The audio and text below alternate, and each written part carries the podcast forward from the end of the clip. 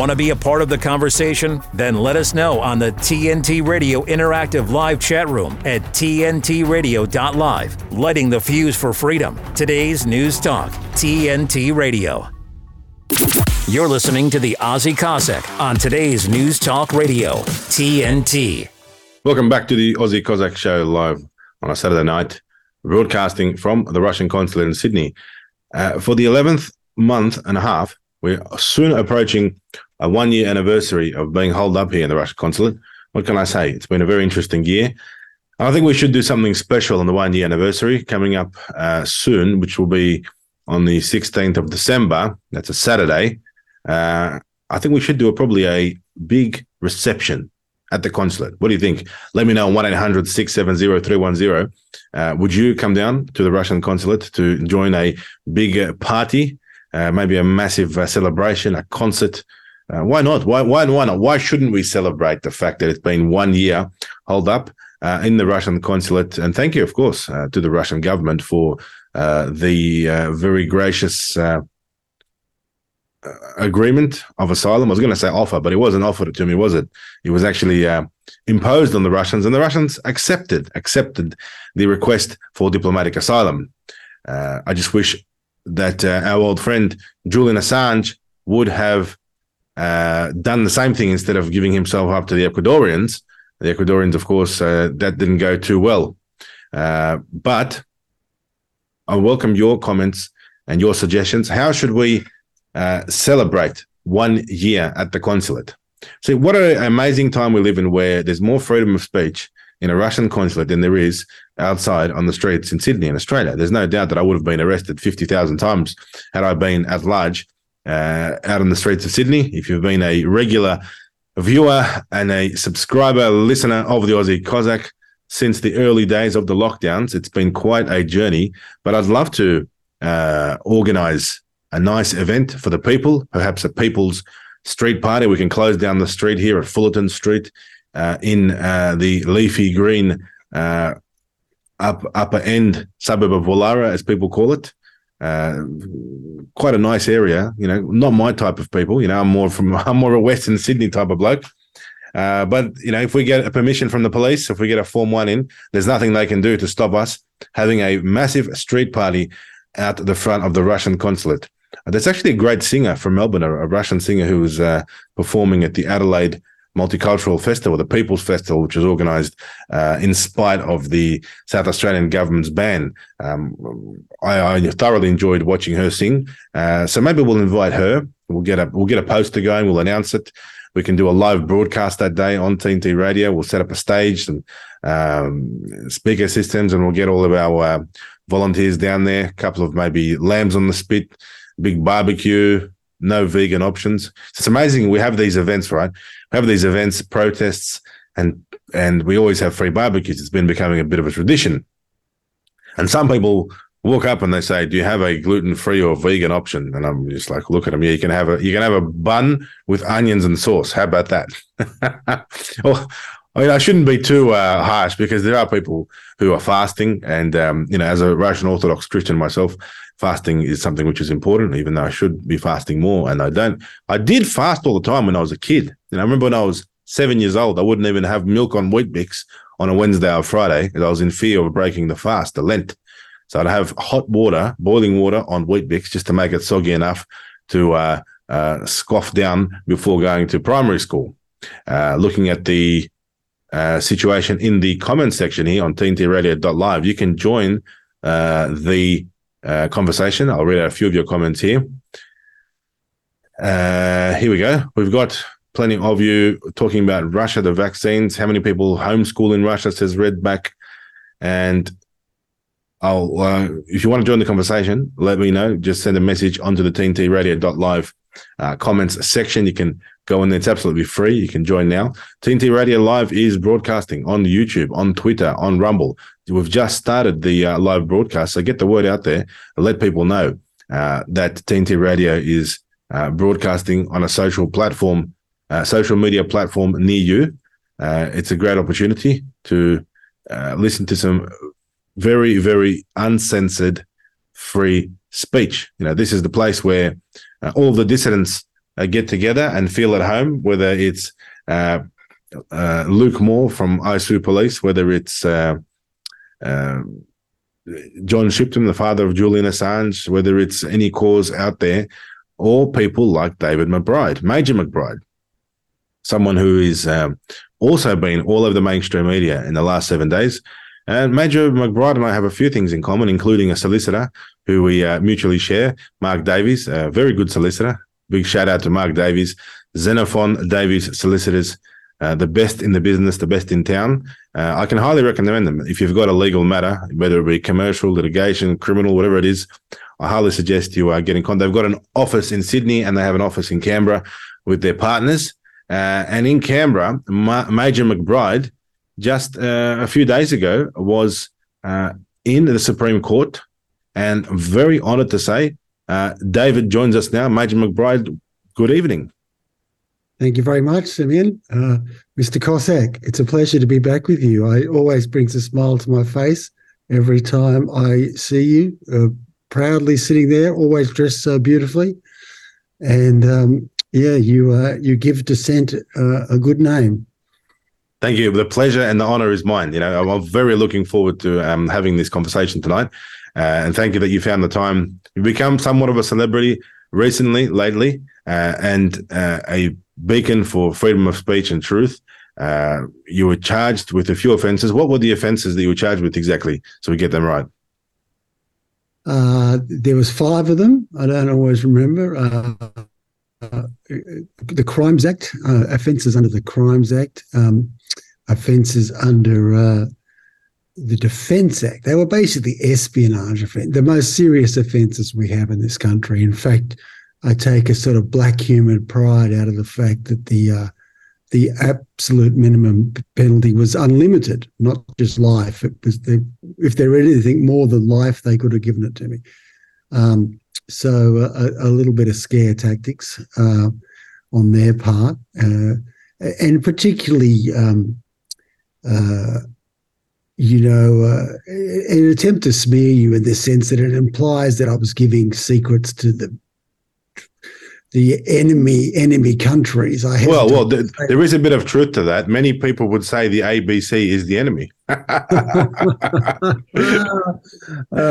yes, even myself sometimes. It's a big, it's a big corporation. You, so, just to recap for our listeners, you've uh, you're a former military lawyer. You're a former British military officer. Uh, you discovered some very serious war crimes taking place in Afghanistan during the Afghanistan intervention, in which Australia was part of and uh, Australia uh, down the track withdrew from there. It wasn't even clear why we're there in the first place.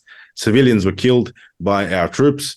Uh, whatever reason they had for doing so is up to them to defend in their own uh, capacity. But you were the person who actually made these revelations and published the Afghan file reports, or you shared, sorry, should I say, you shared that information uh, to journalists from the ABC, the government funded ABC, who then published the revelations. Now, is there a case here of the ABC being government funded, right? They would have had plenty of advice. They would have had their own lawyers. They would have had people looking at what can be and what can't be published, right? They uh, would have known, surely, that this was highly sensitive and highly um, lucrative information. Did they get punished? Did these two journalists that you shared the information with, who went on to publish it, did they face any charges themselves? No, they didn't face any charges, and it was considered a public interest story um, which, and I think the reason behind that um, was that they just don't want to. The government is scared of journalists. They will never charge a journalist, um, not because they like journalists, but because it's sort of a uh, a mutual appreciation society. The the government uh, does nice things for the journalists. The journalists, not all of them, but, and then the journalists print nice things about the government, or at least don't print anything too incendiary. Um, and because if they do, they can lose their access. It's all about keeping access to government. So it's a bit of a. Um, well, when you mean access, um, you're surely not alluding to the 1.1 billion dollars of government funding that the ABC receives every year. Well, yeah. Well, I mean, they, they're owned by the government. It, it, it would be they do do some good work. The ABC, there's a lot. It's a bit like the army. There's a whole lot of different regiments. There's a whole lot of different people. I won't. Say, plenty of good people in the ABC have done uh, things helpful to me. I, I will. Ha- I need to say at the beginning, um, while the the documents I gave to the ABC became a story called the Afghan Files, and a lot of war crimes things came from from that. It, it did. I could see something was very wrong I didn't um, I didn't have first-hand evidence of war crimes. Uh, I actually could see that the I think the government did know, and I think that they were trying to cover up war crimes with sham prosecutions. It's even kind of worse than that. My story was always bad leadership story it would appeal to you. And it wasn't really blaming the particular soldiers on the ground, um, even if they had overstepped the mark. But something strange was going on where I believe that the leadership, uh, as it turned out, knew about war crimes. I didn't know quite what, but obviously that was in Afghanistan. There was plenty of rumors about it. So can, was- I, can I make a comment there? You bring up a very valid point that the military brass, the leadership, the government appointed uh, people in positions of power, probably on five to six hundred thousand dollar a year salaries, they knew about it. You didn't blow the whistle on the grunts, you know, on the diggers, on the troops. You blew the whistle on the guys in charge who knew everything already. Yeah, so, and funnily enough, and your audience will appreciate this. I got criticised last week because part of part of how I discovered something strange was going on was that I believe certain soldiers who were just doing their job, just to, doing, taking great risks for the government, uh, doing tour after tour, were being in, investigated in a way a bit like you used to get investigated. Little, that's a good analogy. they, you know, every time they went out the front door, every time they did something, every time they did their job, which did involve fighting the Taliban, um, but but they weren't doing anything other than their job. They were getting shaken down. And I actually went into bat. The first shots I fired, I went into bat for the soldiers to say, these rules of engagement don't work that soldiers going to get killed. Um, you know they don't work. Why are you doing this? Why are you pretending to suddenly care about what's going on when last year you didn't care? And there's all rumors about what happened in 2012. Nothing happened. No, no investigations at all. 2013, they started investigating everything. And that's when I started to say, what something strange is going on. You're investigating, you're hassling people who have actually done their job, and you're not investigating people who have big clouds over them because they're famous. And it looks like you are involved in uh, some sort of cover up. Yeah, it was. I was very much against the leadership. Never been against the soldiers on the ground, even the ones you know. We have we have the ability to put people on trial if if they are really caught red-handed. They need to face the music. But I was not. Um, uh, a snitch, if you like, on the soldiers, but actually on the on those above to say, uh, I don't know quite what's going on here, but the fact that you want to prosecute good soldiers and not uh, seemingly not investigate bad ones is strange. And that's uh, that if, for a professional soldier, that's the most disgusting thing uh, that you would ever see. That you'd have leaders who expect you to go out there and put your life on the line day after day, year after year. And then, depending on where the media winds are blowing, they'll throw you to the wolves. Um, well, we, we, we know for a fact, I know for a fact that you've got a lot of support amongst uh, current and former serving Australian Defence Force personnel, mm. uh, regular uh, soldiers, veterans.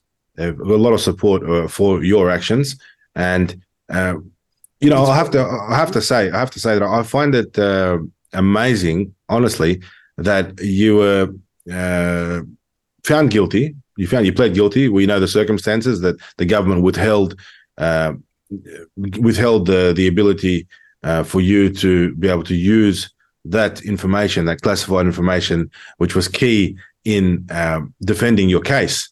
And uh, your solicitor, Mark Davis, made a statement about that. Unfortunately, the information that you will be relying on to prove the public interest immunity uh, that your uh, whistleblowing was in the public interest. That actually was withheld.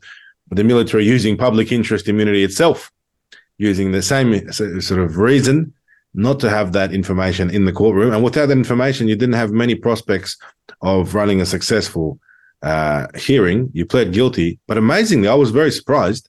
You were given bail and you were allowed to uh, leave the courthouse and walk out. I mean, did you expect to get bail?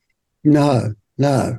I decided to plead guilty, as you said, because of those extreme um, rulings. I'm not saying that they're wrong, but they were quite extreme, and it was just two two quite extreme rulings to say if the attorney general doesn't want and that's when they say attorney general the spooks all work in in his department so it's not really necessarily mark dreyfus but if people in the attorney general's department don't want uh, the public um, to see information the jury to see information it won't be seen and and there is no appeal from that and it meant that it could mean that even if if the you've got evidence that the attorney general for example just to make an example is taking bribes the Attorney General, and you tried to have a court case about it, the Attorney General himself could stop that evidence being used.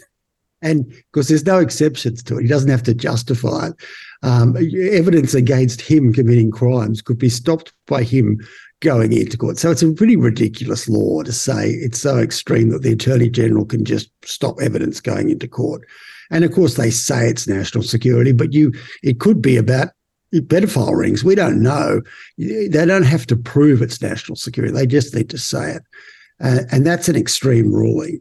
And the second ruling was to say that even um, whatever, no matter how heinous the uh, your your claims against the government are, it, it, could be that the CDF is selling secrets to another another country. Um, like a famous one that we all know. Um, and that is still not enough to be whistleblower. The, the judge came out and said um, there are no exceptions. There's no point trying to say to the jury, "Oh, well, this is an extreme case," or whatever. He said that there could not possibly be any case that can um, override uh, your duty under the Secrecy Acts or whatever. So there was no point running the case. I think wouldn't say it's wrong. It was it was a ruling, and uh, we appealed it, and we didn't manage to appeal it. But it does it, it would seem to have questionable results for the future to say that no one can ever be a whistleblower against the government. Uh, well, you uh, you commented outside court with the words, "I stand tall, and I believe I did my duty. I don't see it as a defeat. I see it as the beginning of a better Australia." Uh, we'll uh, expand on uh, that statement. Uh, stay with us. We'll be back with David McBride straight after this break on TNT Radio. You should hear what Chris Smith is talking about. Lomborg has long maintained that wealth and an abundance of energy sources are the key elements required to help the world solve threats to our existence, which is why he opposes the obscene amounts of money the United States, the UK, Europe, and Australia are spending on climate change, which can only reduce that wealth and make us all weaker. Yes, climate has costs but so do climate policies. We rarely talk about the fact that as we are making more and more climate policies, that also impacts us negatively. That actually pulls away resources from us. Just to take a look at energy prices here in the UK, energy prices have been coming down for the last two centuries. But now they're starting to go up because of climate policy. But why doesn't the mainstream media's political class ask those correct questions when politicians make humongous spending announcements on, for instance, renewable power? Where are the right questions? Like, what's the cost benefit analysis of this project, Minister? They never ask the question. And you know why they don't ask the question? Because the left leaning mainstream media, they're climate change evangelists as well. They don't want to find holes in such grand renewable plans because that's not part of the environmental narrative. Chris Smith on today's News Talk Radio, TNT. A year ago, I couldn't afford the rent anymore. I had no support and I was out of options. I had to sleep wherever I could. I thought, am I going to be out here on Christmas Day? Your urgent donation of £29.73 could help make this Christmas the first day of someone's life beyond homelessness. I'm so glad Crisis was there. I could finally get warm. Someone in my corner. We got something for you. This Christmas, I'm here, home, because my first day at Crisis was my last day on the streets. This Christmas, thousands more people across the UK will be facing homelessness. We urgently need your donation. Search Crisis at Christmas or scan the QR code to give £29.73 now. The human mind is like a computer. No matter how efficient it may be, its reliability is only as great as the information fed into it. That's a campaign promise. Tell us the truth. Tell us the truth. We mandate that the truth be told. You're hearing it. TNT. Welcome back to Saturday Night Live with uh, the Aussie Cossack, Simeon Boykov, broadcasting from the Russian consulate in Sydney. Before the break, uh, David McBride uh, was describing to us uh, his feelings at the moment of uh, the ruling finding him guilty of uh, unlawfully class- sharing classified material. Major McBride is hailed as many, including myself, as a hero and a man who stands up for freedom of speech and truth against uh, an Australian government who is up to its neck in corruption and lies over the last few years and potentially uh, decades before that. It's only the benefit of technology and so forth. Now we know what the government's up to, but how many crimes did they get away with over the years, hiding behind suppression orders, hiding behind non publication orders, hiding behind all sorts of classified. Uh, uh, stamps and uh, not for public consumption um, marks. So I think the you know the courts can have their opinion, but the uh, people have their opinion, and it comes down to the pup test. If you ask the average punter out there, is McBride a villain or a hero? Well, I'll say that ninety eight percent of the people in this country will say he's a hero. And speaking of that, you now, uh, David, are a hero in the eyes of the Australian people who is awaiting sentencing. Your sentencing is due to take place next year. Uh, you've got uh, some bail conditions. I imagine they're not too strict at all, are they? Uh, just to reside as at an address. Uh, yeah. Nothing, nothing extraordinary. Uh, but you're sort of living every day now, uh, counting down to the possibility that soon, uh, in the beginning of 2024, which is not far at all away, you could be uh, facing the court and be given a jail sentence and sent to prison. Who knows for how long? It's it's almost like you're you know the clock is ticking and it's a terrible uh, probably feeling to be. And how do you uh, how do you mitigate that? How do you find that? Is is a concern to you? Um, what's uh, what's the um, what's the feeling you've got in regards to that looming sentencing date? Uh, I, I'm I'm quite at home with it. Obviously, I I try to take things one day at a time. And sometimes people say to me, "Oh, how do you feel about the lifetime behind bars?" And I don't, I don't I uh, I don't think about it, and and you will understand this, and it's similar to your position. That's why I think we get on and we have so much respect for each other in the sense that principles matter. Um, you've come from military background yourself. The idea that it, not everybody gets it, but the idea that you've got to stand for something, and you, even if something is unpleasant, and even if something is not particularly uh, enjoyable, um, or you don't know what the future holds, there are sometimes you've just got to draw a line in the sand and say, I, I believe in this. I'm more worried about my reputation management. Um, uh, b- before that, like you, in fact, we have a lot of similarities. Like you, I've got people trying to smear me on uh, on things which are not relevant, and um, uh, if I have to go to jail because I've committed a crime, as I said, I'll go with my head held up high I believe um, I did the right thing. Even my enemies seem to accept that I believe I did the right thing. Um, they um, uh, so yes, and that's what I will. I, I, guess as long as I can get the message out there, because I can't just give up either. Because I've I've said and I believe I think this country is in danger. And as you you would agree, and a lot of your viewers would agree, it's not in danger from another country around the world. It's in danger from itself. It's in danger from uh, the sort of people who make decisions in in Canberra, where else, and um, who are who don't put the nation's interests first, um, who work for them effectively for themselves and their cronies and um, pay rises.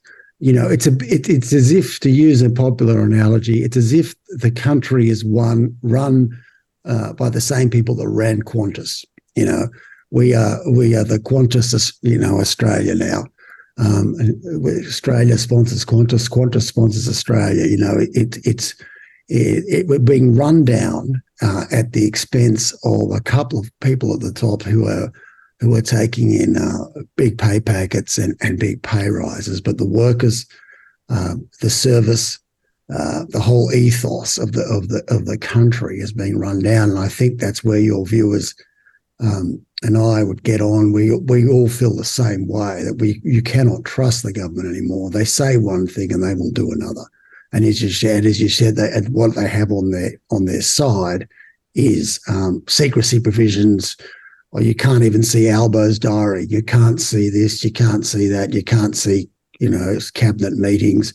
Uh, why why not? This country's meant to be a democracy, and most of these um, secrecy provisions were uh, enacted in a time of great hysteria um, after 9 11, and uh, they were made for some sort of like uh, we thought the end of the world was coming, but they're now being abused and they're used against people like me and you uh, and a lot of your viewers to say to treat us like we're terrorists when actually we are people who question the actions of the government and, and often in quite legal ways to begin with.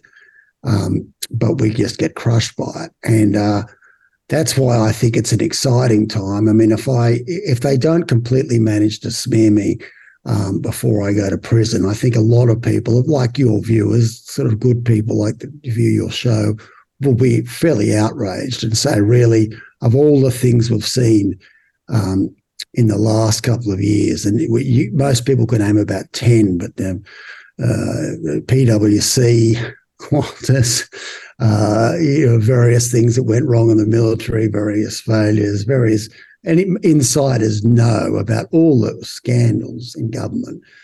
Big corporate U.S. corporations not paying a cent of tax in Australia, bringing in billions, censorship, all of that stuff going on, they're going to put me in jail. And my crime was basically to say, I think that there is bad things going on in the ADF, and it turns out there was.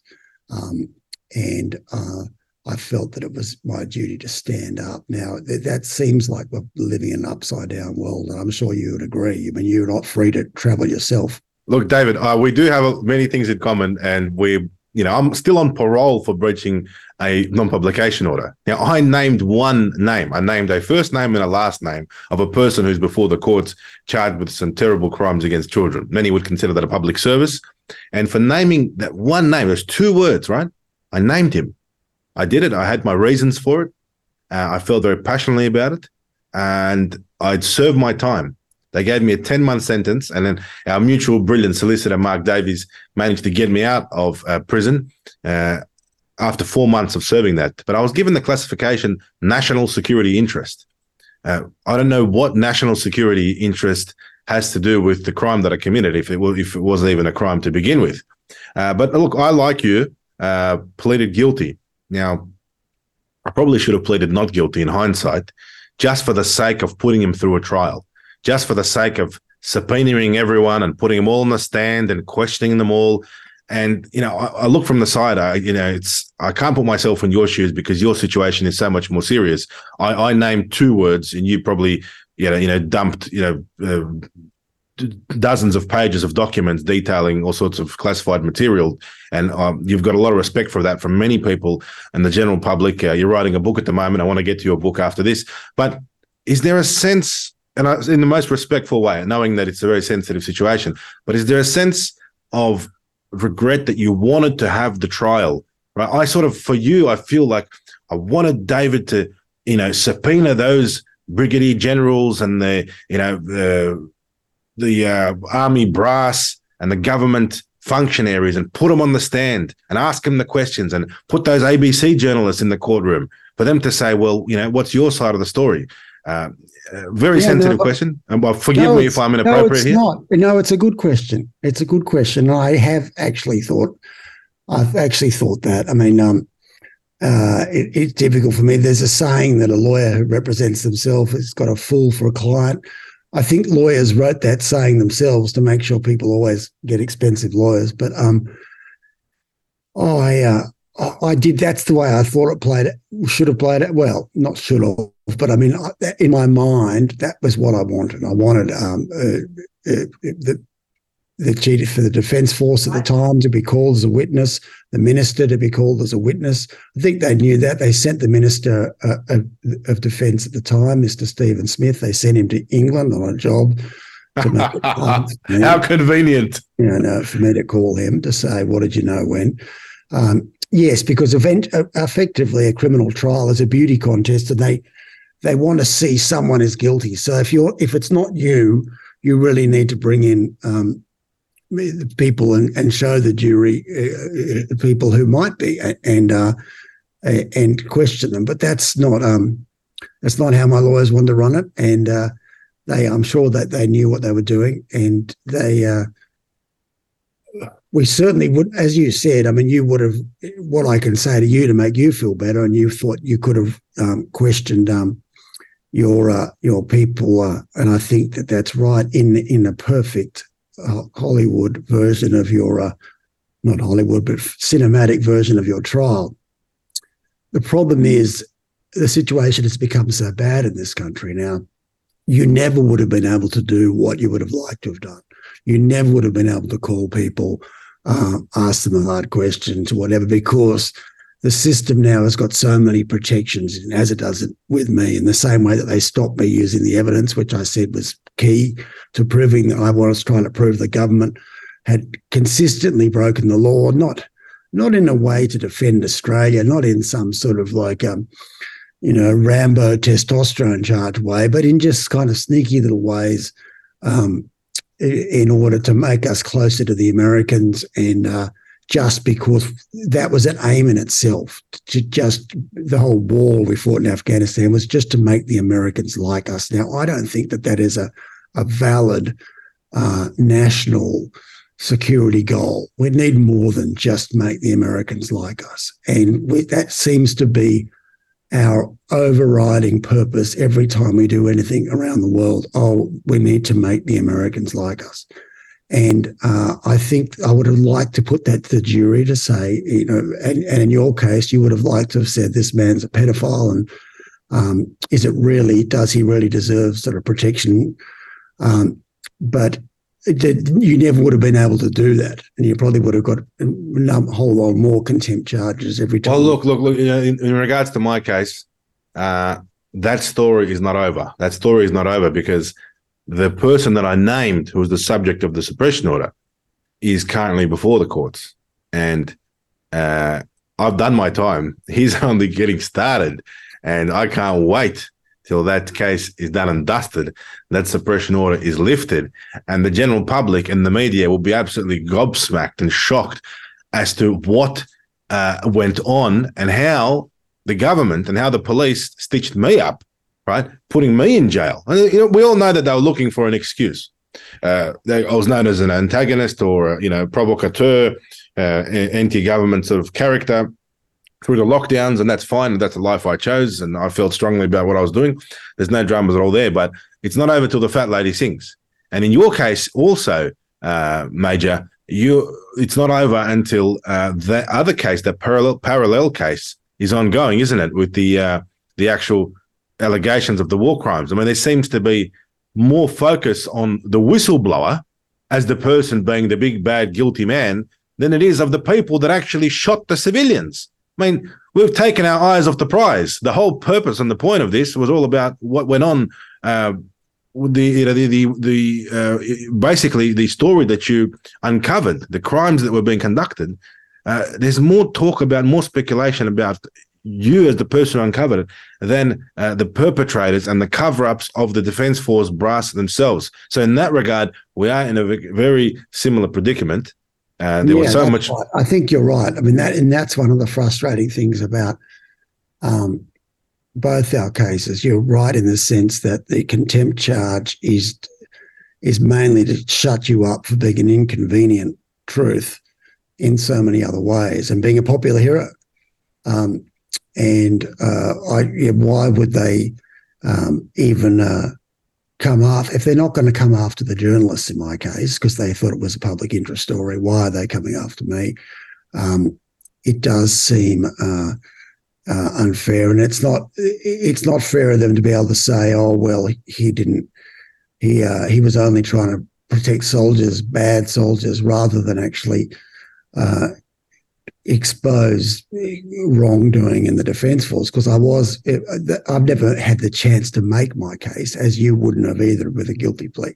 Um, and I, uh, it is big, same as with you. I think there are big things wrong with this country. It's not easy to compress it into a, a 30 second soundbite. Um, you do need time. And I, over the coming months, I will try to, I'm probably going to have that, uh, that jury trial in, uh, in the media if I don't get, in the sense that I would like to as you do, to do certain sort of monologues as if I'm speaking to the jury and say, yes, "This is, this is I, what I, I, would have said." Yes, and um, uh, and these are the questions that I would have asked because it would take a while because obviously the, uh, the the world of war is different. It's sort of an upside down world. We do things differently. We yeah. think differently. You, you, you, you, when you when you talk about uh, saying things for the media uh, or in the courts using that and I was accused once, uh, a very minor charge. I think it was like a COVID breach, uh, uh, uh, being accused of pretending to exercise during the lockdowns. I mean, how what a ridiculous charge! And the local court magistrate, a Burwood local court, um, he was observing me make a make a speech, and he interrupted me and he said, "Mr. Boikov, please stop grandstanding." And I said, Why, Your Honor? This is exactly what I want to do. This is why I pled not guilty. So I can have the opportunity to stand here in front of the police witnesses, in front of the court, and talk about how ridiculous this charge is.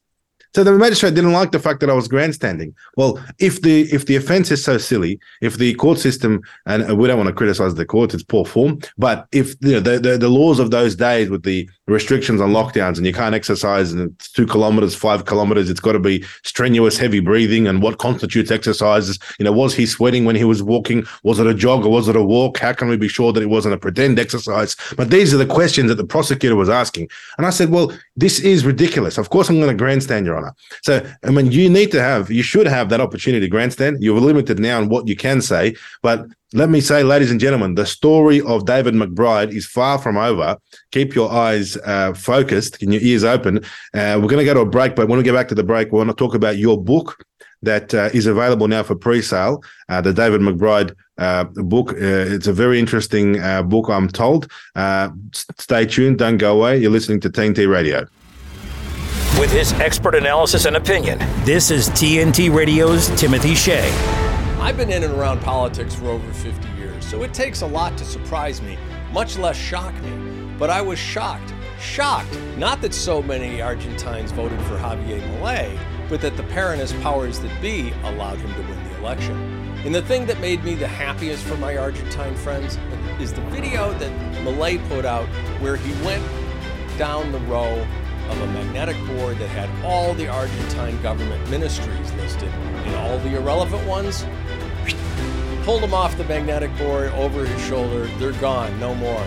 That's exactly what we need to have happen here in the United States. We need Donald Trump back in January of 2025 to streamline our government. We need to move the Department of the Interior actually out into the interior. We need to move the Department of Agriculture to where we commit agriculture. And most importantly, we need to defund and disband FBI and distribute its law enforcement functions to other agencies that have their own law enforcement capability already stood up. Can't have Donald Trump back fast enough. I'm glad that Milei is going to make Argentina great again. We need Donald Trump here to make America great again. From MAGAInstitute.com, this is Timothy Shea TNT Radio.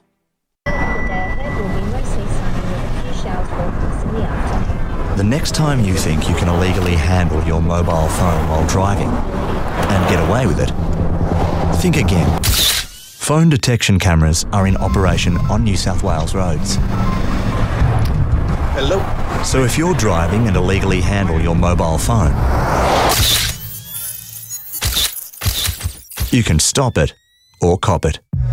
Telling, it as it is. The Aussie Cossack on today's News Talk. TNT Radio. Enjoying this Saturday night uh, with you, everyone out there listening uh, from uh, Sydney, broadcasting live. Uh, it's been a great evening so far. Uh, as I mentioned earlier, the lines are open, and I can see there's a few callers on the line. We'll endeavour to get to all your calls by the end of the evening because we're going till 12 midnight Sydney time. Uh, but just before we go back to Major McBride, we'll take one caller who's uh, been patiently waiting on the line. Robert from Melbourne. Robert, welcome. Yes, good afternoon. Robert, what would you like to talk about? Well, it's the uh, weapons appropriations uh, that have been going on in the Ukraine. You've been, uh, as you can well imagine, the whole world has been sending stuff to the Ukraine.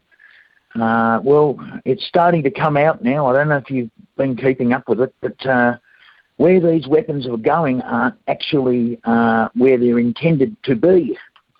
And they've ended up in all sorts of different parts of the world. Absolutely, uh, we know that we know many of the weapons now being used correct. in the current conflict in uh, uh, between Palestine and Israel uh, are in fact correct. sourced from Ukraine. Um, I don't know if you know the group of uh, Ukrainians called Berezhny. You might have no, enlighten us. Berezhny, uh, they're a group of Ukrainians that uh, disseminate government documents. Um, some of them um, are, are, are, public, easy to find, but they hide them away in little uh, containers named things like uh, flowers or uh, cooking. So you've got to really sort of nut it out to find these bits and pieces that um, that are in the Ukrainian government uh, public coffers, uh, easily accessible to people who know where they are. And this has been coming out in the last sort of like two or three weeks that the whole thing with these appropriations of weapons going to other countries has all been planned from the get go. Well, I mean, Ukraine is a hub for uh, weapons trafficking. Uh, it's exactly a lot of the weapons are being lost and popping up. It's only a matter of the time of time before uh, surface to air, you know, manpads uh, pop up because there was thousands correct. given there. And that's the most dangerous thing for the West when they. Exactly uh, That's the most dangerous concept. I mean, it's it would be a tragedy and uh, it would be very sad but uh, there's many uh, Stinger missile systems, you know, shoulder launched Manpad missiles, uh, anti-tank Javelin missiles, you know, state-of-the-art technology, NATO weapons that were given to Zelensky regime, and that the regime absolutely corrupt uh, to the core. These weapons are not being sent to the front line; they're being sold on the black market to, to Africa, to the Middle East, to whoever will buy them. Uh, well, so, look, the West will continue doing it. Go ahead. You might have seen uh, prisoner of war videos where they're interviewing the Ukrainian soldiers and a lot of them express the fact that they've had to buy their own helmet, they've had to buy their own chest plates. Uh, and I, I, was thinking, this is like eight, nine months ago, and I was thinking, why, why would you have to buy your own equipment? Like it, it, it didn't make any sense to me. And there's one image that I I, I can recall uh, that really stands out, and that's when they were handing out AK-47s to civilians in the street. It was yeah, right Kiev. at the beginning, back in March. Yeah, that's right. Yeah. So, like you say, um, when the pattern is formed, uh, the mold doesn't break. It's like um, bad habits continue, and this is the thing that we'll see uh, at the end uh, of the SMO, uh, the uh, appropriation of funds that people have taken corruptly will start to shine. You'll start to see these things uh, in clear view. At the moment, it's a little bit sort of opaque. You can't quite sort of see the detail, but it's all starting to come out now. That, and my point is that a lot of people knew this at the beginning. And if you said anything, you were, do, you know, you were shouted down. You don't know what you're talking about. This is. Oh, that's fake. You, that that can't. You know. But now it's starting to come out, and like most things, it doesn't happen overnight, but eventually the truth will come out. And it's pretty well much what you thought it was at the beginning. Well, absolutely. Then there, is one fact uh, that the Albanese government will never be able to explain, and that is where the $980 million of Australian uh, military and humanitarian support that was given to Zelensky where has that been spent? Not one receipt, not one document, nothing to prove where that went. You know, the reason why is because Albanese simply does not know, neither does Zelensky, and no one cares because 980 million bucks for Australia is a lot of money. But for uh, the Ukrainian situation where there's already over 200 billion, it's just a drop in the uh, a drop in the ocean to, compared to all the other corruption that's going on there. Uh, Robert, thank you very much uh, for your call from Melbourne, and I think many Australians would agree with your sentiment. Good on you, Robert. Uh, Robert joining us from Melbourne, and 1 800 670 310 is the open line. Call us uh, wherever you are, whatever you want to talk about. If there's something you heard today on tonight's show that you agree with, that's great. We love to hear from a yes man, but even more so, I would love to hear from you if you disagree. Uh, and let's have a heated conversation on the air. Bring it on if you disagree with anything uh, we've talked about. Promise not to cut you off. Promise to give you your chance to have your say, just like it was back in the old days of the real, uh, you know, good old days of uh, talkback radio, which we don't have now, uh, because of the fact that the government is afraid of people's opinion, just like they're afraid of uh, truth tellers and whistleblowers like David McBride, and they simply don't want. Uh, to give people that platform to speak the truth, and bring in new uh, legislation, disinformation, misinformation bill. We had the Identify and Disrupt bill uh, a few years ago, cross over the line, uh, supported by both sides in Parliament. Uh, but one uh, piece of literature which I'll be very uh, looking forward to reading. to read upon some truths and the background to the McBride story is a book called Truth in Honor, if I'm not mistaken. The, the nature of honor the nature, the nature of honor. See, well, it's all it's all connected. The nature of honor, truth in honor, honor in truth.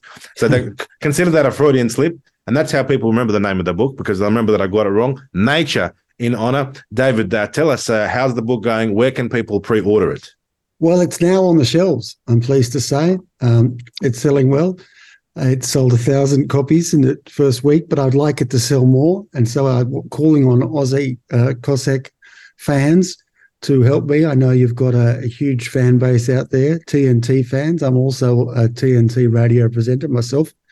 Um, and you'll it'll appeal to you because it was it's called the nature of honor because a lot of the things that I saw going wrong were not not the war crimes, so-called war crimes, but it was it was the government hanging people out to dry when they hadn't done anything wrong. And I got criticised for it last week. But the, the difficulty, and you you, in fact, it's it's the basis of what you um what you stand for to a certain extent, in the sense that it may be unpopular to take a certain view on. Uh, are you getting attacked by a, a drone? I'll get attacked by a bloody flying something. Sorry, sorry. You have, you'll have to continue. I've just got to deal a with this. Tiny Israeli drone. Welcome to Australia. Hold on, you'll have to deal with. well, while the Aussie Cossack is being attacked by an Aussie mosquito, um, or is it? Or is it a tiny uh, military apparatus? But I um, sometimes you have to stand up for the unpopular uh, people who are who are demonized in in the in the media, and they're not necessarily uh, who they claim uh, who the media or is painted them as, and uh, you have to uh, um, you have to call it as you see it, and that means sometimes standing up for people who uh, who are considered bad people who have done something wrong, and it also means calling out people who uh, may have big reputations but have done nothing wrong and it doesn't necessarily make you popular. It, it, in your case, it has made you popular. In, well, in a certain sections, it's made you unpopular with the government. But being able to say, in like in the Ukraine situation, for example, that's why I'm a believer. But to say, look, look, the facts are not the way it's painted in the media, and also. Uh, we're being very hypocritical here that we say it's okay to invade Iraq, but it's not okay uh, for the Russians to defend, you know, to to to to in way, the way that they characterize what they have done, um, and uh, the same in the military. Uh, we, we demonize some people who didn't deserve to be demonized, who were just good soldiers doing their job. I stood up for them, or at least I could see that things were wrong. Um, and we also lionize people who were not particularly good people simply because um, not because we like soldiers or the government likes soldiers, but because the government likes to use anything it possibly can to make themselves look good. And Ukraine is a bit the same in that um, not only is it not the way it, it's portrayed, but the government thinks it's some sort of virtue signaling thing where they can jump on it and make themselves look good, give money to Ukraine. And as you said, it, it, and as that caller said, thank you for that uh, detailed call to say that that uh, huge amount of money may well have gone into someone's pocket. We don't know. Um, it's certainly not um, uh, uh, doing the honourable things that it's pretending to do but people can be fooled by appearances on both sides. And we need to not be afraid of the facts and not be afraid of speaking the facts. And that was the case in my book, in that I was standing up for soldiers to begin with. Um, and it took me a while to find out why the government was running this strange um, look over there, don't look over here policy. Well, but ladies it, and gentlemen, thank you uh, for uh, your patience. We were um, you know, classic of being in Australia, you never know when you might be attacked by a, a, flying wasp or a snake or a kangaroo. So that's what you get when you're doing a, a live show in Australia. Uh, I'll um, I'll post it to TNT Twitter, the picture of whatever flew in and um, interrupted the, broad, the broadcast. So pretty funny moment. Interrupt this broadcast by a, a wildlife attack. I've never seen this type. It was like a like a big wasp or something. Anyway, um, you, uh, uh, you, you, can say whatever you like about TNT, but it's definitely not boring. And um, we'll have to make that for the overseas viewers. We'll have to stop the show every now and again and shoot a snake or wrestle a crocodile. By, by, the way, if you're watching from overseas, this is just a regular day in Australia. Business as, as usual. Nothing unusual about what just happened. yeah. We're always having to compete with wildlife in order to get up. Absolutely. But uh, for our listeners and for our uh, regular viewers, I um, instruct you and implore you, uh, please uh, go and visit um, uh, the online bookstore, uh, David McBride's book, mm-hmm. The Nature of Honor. Honor, Nature of Honor. And uh, we're certainly not referring to the magistrates when we say honor. We're referring to the honor which um, is um, on display in the actions of David McBride himself when he has taken the hard road, the rocky road, but he's maintained his honor and I believe that there'll be a time coming a time in the future, in the future, not too distant future, let's hope, uh, where uh, you know the government will formally apologise. I mean, the government often gets get, gets it wrong, it has happened in the last hundred years. There've been plenty of examples where the government is wrong, and then end up having reconciliation day and sorry day. You know, the government is not infallible. The government's not the Pope of Rome, and the Pope himself, I don't believe, is infallible. It's just something that they consider. So, uh, go down to your local bookstore, uh, buy the David McBride book, and uh, and tell them the Aussie Cossack sent you. Uh, I'd be very highly advised. Uh, I'm looking forward to uh, reading the book myself uh, on a Sunday afternoon at the Russian consulate. So, uh, yes, and David, while you're there, we may as well invite you to come and visit the consulate. Who knows? We might have to uh, well, organise a place for you here. Funnily enough, Mr. Cossack, I live very close. So I've got no excuse now uh, not to uh, walk down the road. And um, ah, you're an eastern suburbs boy. I am now. I'm in Paddington. Ah. And, um, uh, uh, with, around, uh, around the corner from uh, our mutual solicitor, Mark Davis. He, he's just down the road. We're all uh, Paddington lovers. Both of us might have to come up and uh, and visit you. Um, and, Fantastic. any, any cafes you can recommend in the area? There's lots of good cafes. You might have to tunnel to them. well, I've, I think I've exhausted all the Menulog options for over the last 12 months. tried everything. I don't know what it is with the Menulog and the Uber Eats stuff here. It just all the food, all the food starts to taste the same after a while. You know what I miss? A good homemade borscht. Yeah, good homemade food. You know, so I don't know if there's any restaurants that do that. I'm sure that if there's might be any borscht makers out there who can uh, send it to you and the care package. Make sure that they're not. It's not the police trying to poison you. Actually, there is a there is a Russian deli on Bondi Road. Called Ruski's Deli. Yeah, that's uh, good. I know that. Not far. Have you been there? Yeah, yeah, very good. Um, and um, slightly on the expensive side, I would say. Yeah, but that's all right. Well, I must say, I was thinking you're looking pretty good though. You must be keeping yourself uh, pretty fit in the gym or something like that. I um, you look pretty good. Well, uh, thank you. It's a look. There's a bit of uh, extra time on my hands here, but you know, I'm always always very busy. I can tell you honestly, I'm never bored. Mm-hmm. And uh, I think what the police have done is put me into a situation where you know they've turned me into this um, I don't know They're their worst nightmare. Uh, more politically and socially uh, active than ever. And my wife often says to me, if I was out at large, free on the streets of Sydney, I'd be distracted by, you know, going to restaurants and friends and having a round of golf and you know what what whatever people do, right?